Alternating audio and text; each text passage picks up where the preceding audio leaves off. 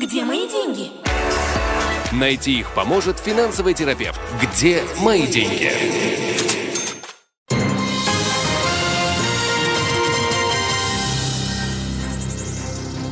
Мы продолжаем. Это программа «День, час без политики». Говорим только о самом приятном, интересном, полезном. У нас в студии экономист, финансовый терапевт или финансовый консультант Игорь Лупинский. Игорь, здравствуйте. Добрый вечер. Давайте поговорим. Начнем мы с дороговизной жизни. У всех э, сложный период. Всегда он сложный, но сейчас особенно сложный. Э, Еще и предвыборная ситуация очередная. Давайте начнем э, с того, как правильно распоряжаться семейным бюджетом, насколько израильтяне умеют это делать. Ваши основные советы. Ну, если задаваться вопросом, умеют ли израильтяне это делать, то, скорее всего, нет, судя по статистике, когда порядка 70% живет в минус. Особенно приятно слышать от израильтян, которые говорят, что они не хотят брать кредиты, при этом живут в минус. То есть объяснять, что минус это уже кредит, это очень весело и забавно.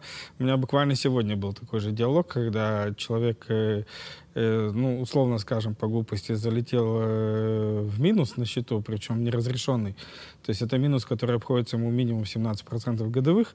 И на мое предложение, окей, смотри, твоя задача сейчас превратить этот кредит как минимум в разрешенный, давай пойдем возьмем кредит. Мне человек отвечает, нет, кредит я брать не хочу. Я говорю, родной, ты уже там, как бы нет смысла от То есть этого. бывают люди, которые говорят, у меня нет долгов, а сами в огромном минусе. Конечно, Я без да. суд, а у них... Да, в минусе или огромное количество платежей по карточке, что тоже кредит, только беспроцентный и так далее, и так далее. То есть мы забавно, замечательно живем в кредиты, часто не называя это кредитами. Вот, и при этом... Надеюсь, что там в следующий месяц это Да, все в следующем месяце все будет закроется, мы хорошо. сэкономим. будет ну, вот, ну вот давай поговорим про, про эту историю, когда семья... Ну, я понимаю, что первый совет, который сегодня все э, задаются, это считать, контролировать, смотреть на каждый расчет, писать себе. Ну, Я чувствую себя уже дебилом, на самом деле, когда повторяю, когда повторяю эту фразу, что, ребята, надо считать. Причем не просто считать, надо писать, потому что голова она всячески вредит. Голова вообще устроена таким образом, чтобы защищать нас от э, неприятной информации, защищать нас от негатива. А когда у тебя 2 плюс 2 становится гораздо больше, чем твоя зарплата, то это негативная информация, и мозг начинает защищаться. Поэтому все, кто пытаются управлять финансами в голове, э, начинают э, испытывать неудобства в конечном итоге. Более того, это опробовано на моих клиентах и студентах, э, когда люди вели э, учет, э, как полагается, потом приходили в хорошие ситуации, расслаблялись, и через там 2, 3, 4, 6 месяцев приходили ко мне и говорили, смотри, ты говорил, что надо записывать, надо записывать, потому что даже самая хорошая ситуация э, уходит из-под контроля э, и как бы с- ну, стирается, то есть человек перестает э, контролировать то, что происходит. Поэтому запись. Где мои деньги? В описании подкаста вы можете найти больше информации о нашей школе и задать свои вопросы по указанному номеру WhatsApp мессенджера. Мы сейчас в очередной раз э, за последние три года у нас были этапы, когда вот из серии не то, что нужно, а ну, нет другой, э, воз- нет возможности существовать по-другому. Мы находимся в очередном витке, э, с одной стороны, скрытого подорожания, когда э, товары дорожают, при этом, скажем Мы так, не очень ощущаем. Да, мы, на- нам делают так, чтобы мы это не очень ощущали, для того, чтобы убрать это с повестки дня. Вот, и сейчас идут различные там дотации, полудотации, скидки. э, Не, ну есть сейчас такой совет, называется «умные покупки». Делай в магазине, не покупай бренды, а покупай те же бренды там, в магазинах, которые продают, которые делают сами свою продукцию. Мы ты знаешь, о чем, я, Да, о чем- о чем я говорю, и там известные торговые сети. Но давай еще раз я задам тебе такие вопросы, которые, мне кажется, интересуют многих с точки зрения мифов или нет. Да? Например, кредитная карточка или наличным. Некоторые говорят, я не, я не хочу кредит, я снимаю деньги, вот у меня есть бюджет, я его там трачу, вижу, что я трачу. Но сегодня государство и вообще в мире утилизируется и упраздняется вообще Идет, способ тен- наличных денег, да? Тенденция на снижение пользования Ты наличными деньгами. как- Начнем с того, что с августа месяца мы можем совершать максимальную покупку в 6 тысяч шекелей наличными. Это если покупка до 6 тысяч. Если покупка 6 тысяч и 1 шекель, то только 10% наличными. То есть только 601 шекель максимум мы можем заплатить наличными. Все остальное должно быть безналичным расчетом. Э, государство, это, государство преследует две цели, я с ним полностью согласен. Первое — это борьба с черным налом. Второе, как это не забавно, э, просто экономия на печати денег, потому что когда мы съехали на пользование наличной на 11 тысяч шекелей за 2019-2020 годы, э, мы сэкономили порядка 34 миллионов шекелей только на печати наличных денег. Угу. То есть э, тенденция идет туда, и я зато, например, и, скажем так, мои рекомендации в данном случае, они обратно интуитивны. Я за кредитную карту именно, э, причем именно в Израиле, потому что в других странах там другая система. Э, наша система позволяет пользоваться кредитными картами беспроцентно. Там есть одна звездочка такая, вот э, предложение со звездочкой. Надо вести учет финансов. То есть если я контролирую то, что происходит, кредитная карта — это инструмент, который позволяет, ну, условно можно сказать, зарабатывать деньги, потому что кредитные карты дают мне бонусы, дают мне различные, как я люблю это называть, плюшки, которые в конечном итоге в годовом исчислении приводят приводит к тысячам шекелей экономии.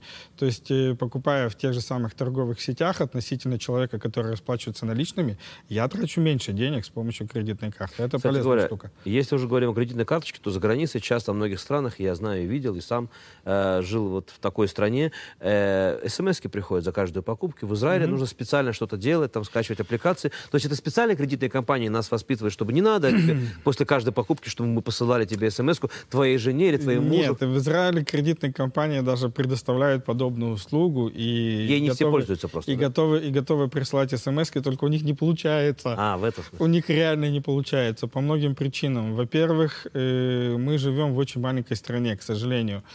То есть э, количество пользователей э, не позволяет устанавливать те системы компьютерные, которые были бы необходимы для того, чтобы вот как в странах СНГ, например, и так далее, там ты провел платеж, у тебя в эту же секунду прошла смс все хорошо. То есть э, данное оборудование, программное оборудование достаточно дорогое, и ну, Израилю оно не по карману, причем производят его в Израиле только на экспорт.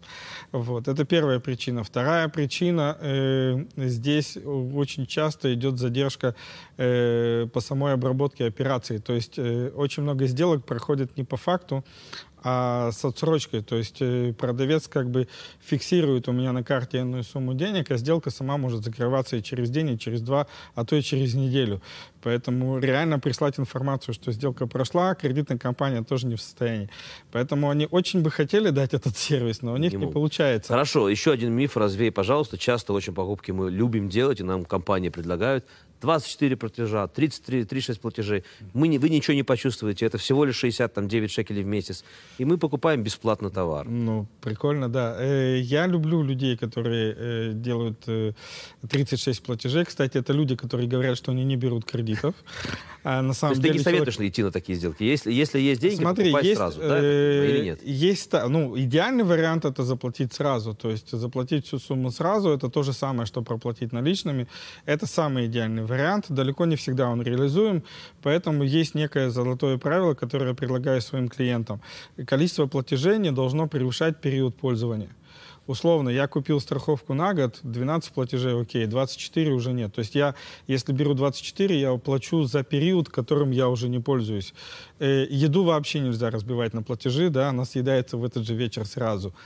Отпуск нельзя разбивать на платежи после отпуска. То есть до, пожалуйста, после нельзя, потому что, опять-таки, э, после любого отпуска хочет отдыхать, хочется отдыхать буквально на следующий день, а мы продолжаем платить за эту сделку. То есть одежда, допустим, сезон. Если я купил одежду на сезон, то 3-4 платежа окей, 18 уже не пойдет. То есть э, в период пользования это более-менее адекватная история. Все, что выходит за период пользования, мы уже создаем долг. То есть мы тратим деньги за предыдущий период, а это вариант создания долга. Где мои деньги? В описании подкаста вы можете найти больше информации о нашей школе и задать свои вопросы по указанному номеру WhatsApp мессенджера. Еще сегодня интересная тема. Вышла статья о том, что многие э, в Израиле целевые аудитории не знают, что им полагается не платить э, налог битуах лиуми. Есть такие... Или есть в уменьшенном так... варианте. Или в уменьшенном варианте. Я уже не говорю о, о налогах, где, которые нужно возвращать, так называемых зермас. О нем тоже можно поговорить. Давай начнем mm-hmm. с темы, которая интересует, на самом деле, многих из нас. Все платят битуах лиуми. Битуах лиуми — это вообще отдельная интересная история. Точно так же у себя в школе, на курсах, на семинарах я постоянно рассказываю. Мне приходится прям менять отношение людей к битохлеуми, потому что э, общий такой стереотип, что это какая-то непонятная контора, которая собирает какие-то налоги и выплачивает какие-то пособия. Это Институт национального страхования. Это О, страхует... это страховая компания. Да. Это страховая компания. Со всеми вытекающими отсюда последствиями. То есть э, мы с тобой, как граждане Израиля, как только мы с тобой получили э, израильский паспорт, паспорт и стали резидентами Израиля, то есть э, страхуются, начиная с резидентства, то есть любой из, человек, попав в страну, должен э, подождать полгода для того, чтобы поучаствовать в этом процессе. Как только мы стали с тобой гражданами Израиля, мы застрахованы в Институте национального страхования Битуахлюми. Есть длиннющий список страховых случаев, Э, который желательно знать каждому гражданину для того, чтобы э, при необходимости обратиться за полагающейся ему выплатой. И есть, соответственно, страховой взнос, который надо платить. Причем даже если я нигде никак не работаю, то есть у меня вообще нет никаких источников дохода, мне все равно нужно платить этот страховой взнос. Это составляет порядка 179 шекелей сегодня. Эта э, сумма индексируется из года в год, э, как минимум для обеспечения э, базового медицинского обслуживания. И плюс мало кто знает, что в Битох Леуме есть такой страховой случай, как э, условно это называют личные аварии, а по факту это состояние, когда по какой-либо причине я вообще не могу получать никаких доходов ниоткуда. Вот. Да, есть категории, которые э, от битох Леуми на какой-то период времени освобождены. Это новые репатрианты в течение первого года это, э, женщ... это солдаты, естественно.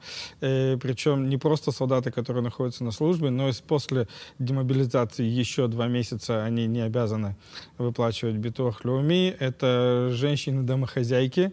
Э, причем э, я обожаю вот эту историю, ты тоже наверняка это слышал. Э, за меня леуми платит муж. Слышал такую фразу, нет? нет. Э, я ее обожаю. Никто ни за кого не платит битуах люми никогда. Битуах люми, еще раз, это страховой взнос, который платится сам за себя. Просто домохозяйки практически не застрахованы ни на что. Соответственно, там и, и битуах люми как такового нету. Вот, поэтому Битох Леуми это страховая компания, относиться надо как к страховой компании, э, понимать четко, какие страховые случаи у меня есть и чем я могу воспользоваться.